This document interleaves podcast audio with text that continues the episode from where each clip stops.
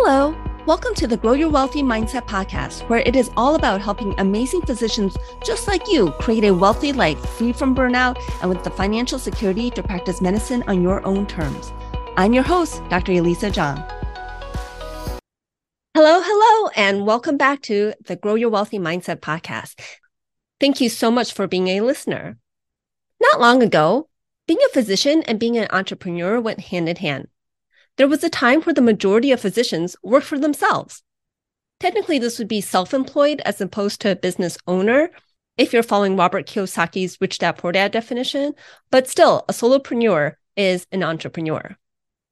An article published by the American Medical Association on May 6, 2019, asserted that it was the first time in the United States where employed physicians outnumbered self employed physicians. The article referred to a study on physician practice arrangements conducted by the AMA. Per the article, in 2018, employed physicians were 47.4% of all patient care physicians, which was up 6% since 2012. In contrast, self employed physicians were 45.9% of all patient care physicians in 2018, which was down 2%. That being said, in 2018, the majority of patient care physicians which was 54%, worked in physician owned practices, either as an owner, employer, or contractor. So even in 2018, more physicians were employed than self employed. So even though in 2018, when more physicians were employed than self employed, there were a number of employed physicians who were working for other physicians. However, even that has changed recently.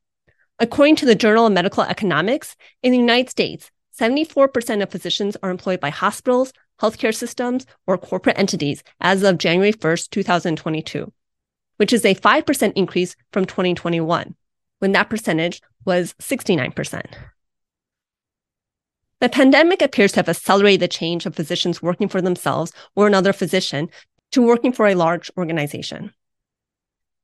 Since the pandemic began, around 83,000 physicians have become employees, to give you some context, there are about a million physicians in the United States.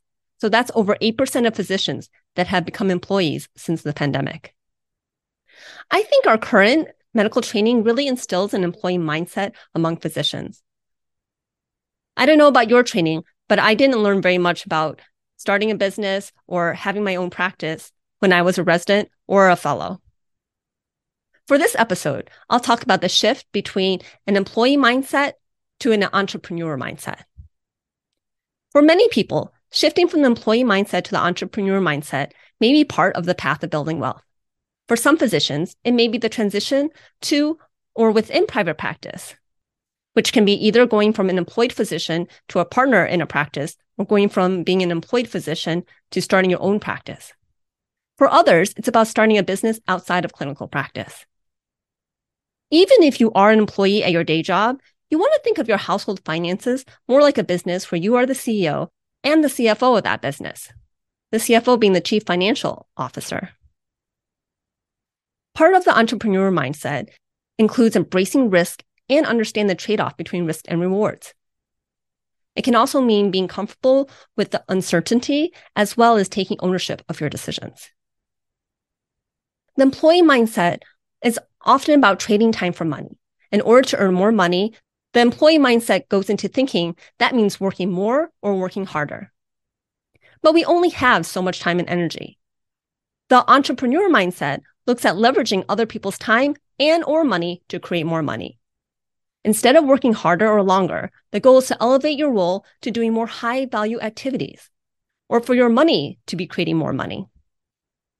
This may also mean spending more time on revenue generating activities and focusing on the highest of those activities. You've probably heard of the 2080 rule. If 20% of your work gets you 80% of the results, the point is to focus your time on that 20%. As physicians, we come from a world of work harder.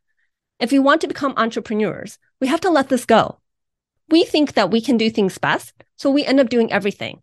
If we're good at something, we think we should be the one to do it. However, if it's taking a lot of time and you could pay someone much less than you can earn somewhere else or be doing something that's more valuable with that time, then you should have someone else do it. As entrepreneurs, We have to learn to let go of everything, even if we can do it better than someone else, so that we free up our time to do the highest value activities. The employee mindset is generally focused more on job security, following rules and procedures, and working within the established structures and systems to rise up through the ranks. The entrepreneur mindset is about creating one's own job, making up the rules, including building the structures and systems to grow the business. You start off by being right on top, the CEO and founder, but you also start out by doing everything or almost everything. You can't hire someone from the very beginning, even if that's a virtual assistant. Instead of hiring employees, contract out work. As an employee, you're working in the business. As an entrepreneur, there will be times where you're working in the business and other times where you're working on the business. You'll want to love your business and working on your business. Of course, if you're buying in to become a partner, there will be many structures and systems in place, but you'll still want to shift your mindset to thinking about how those structures and systems can be improved. If you're starting your own practice or starting a business that's outside of the practice of medicine, you will be building those structures and systems yourself. In the beginning of starting a business, we tend to start out as a solopreneur, depending on the business. I know I'm still mostly at that space. I do hire contractors to do specific jobs and tasks, but I've yet to hire an employee that means in the beginning, we're filling all the roles of the business, like being the CEO, the CFO, the bookkeeper, the technician, and the customer service. At some point, to grow, you'll need to hire more out and create standard operating procedures or protocols, abbreviated as SOPs or SOAPs, so that you aren't consistently teaching new hires what to do. Because there is going to be turnover and you're going to have to manage employees. And that's all part of being an entrepreneur.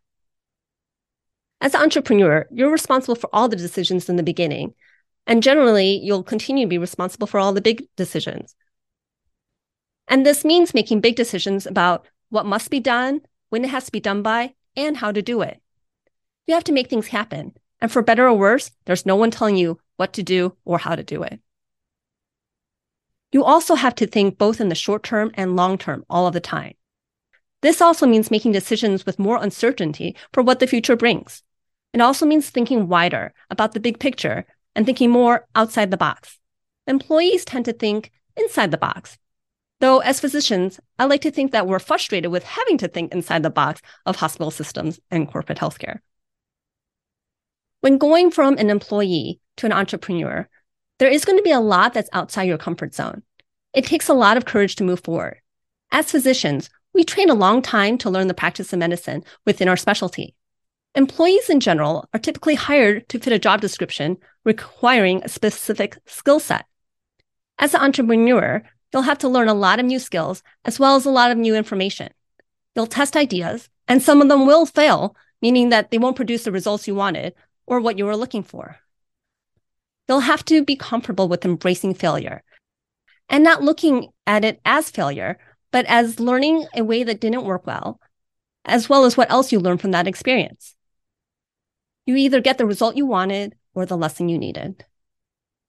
As physicians, many of us have a perfectionist mentality. You'll have to learn to be okay with not doing things perfect. You'll have to do things that may feel uncomfortable, like asking for money, whether it's from your clients or your patients if your business is starting a private practice, or from banks to borrow money for a business loan, or from investors depending on what kind of business you start. You'll also have to wrap your mind around selling as physicians, we're actually pretty good at selling. We sell to our patients all the time. We sell patients on treatment plans, on taking better care of their health, on stopping smoking, on eating healthier, and on getting more physical activity.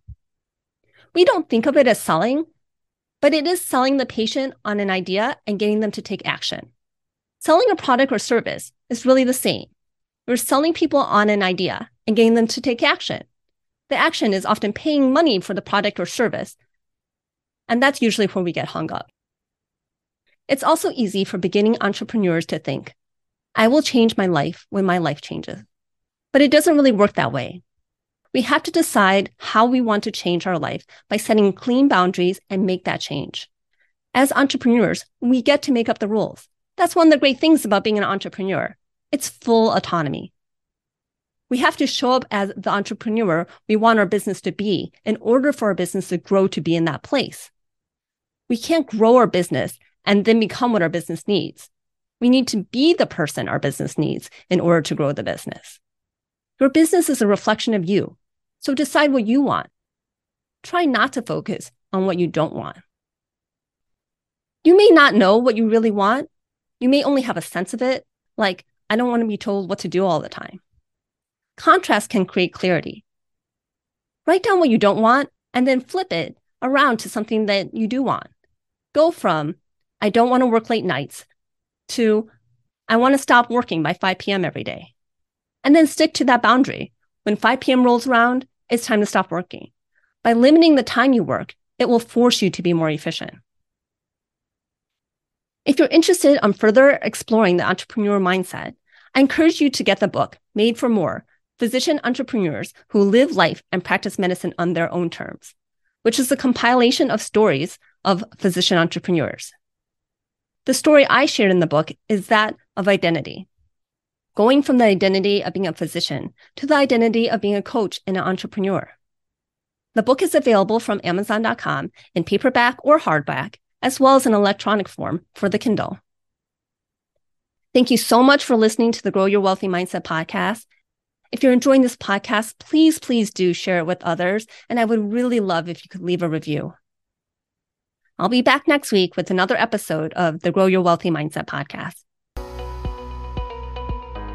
If you enjoyed this episode, I would love it if you could share it with your friends and colleagues. And now for the disclaimer I am not a certified financial planner, accountant, or attorney, and nothing I say should be construed as professional investment, tax, or legal advice. This show is primarily for your education and entertainment. I am a physician, but I'm probably not your physician. So if you need any medical advice, please contact your own physician. Thank you.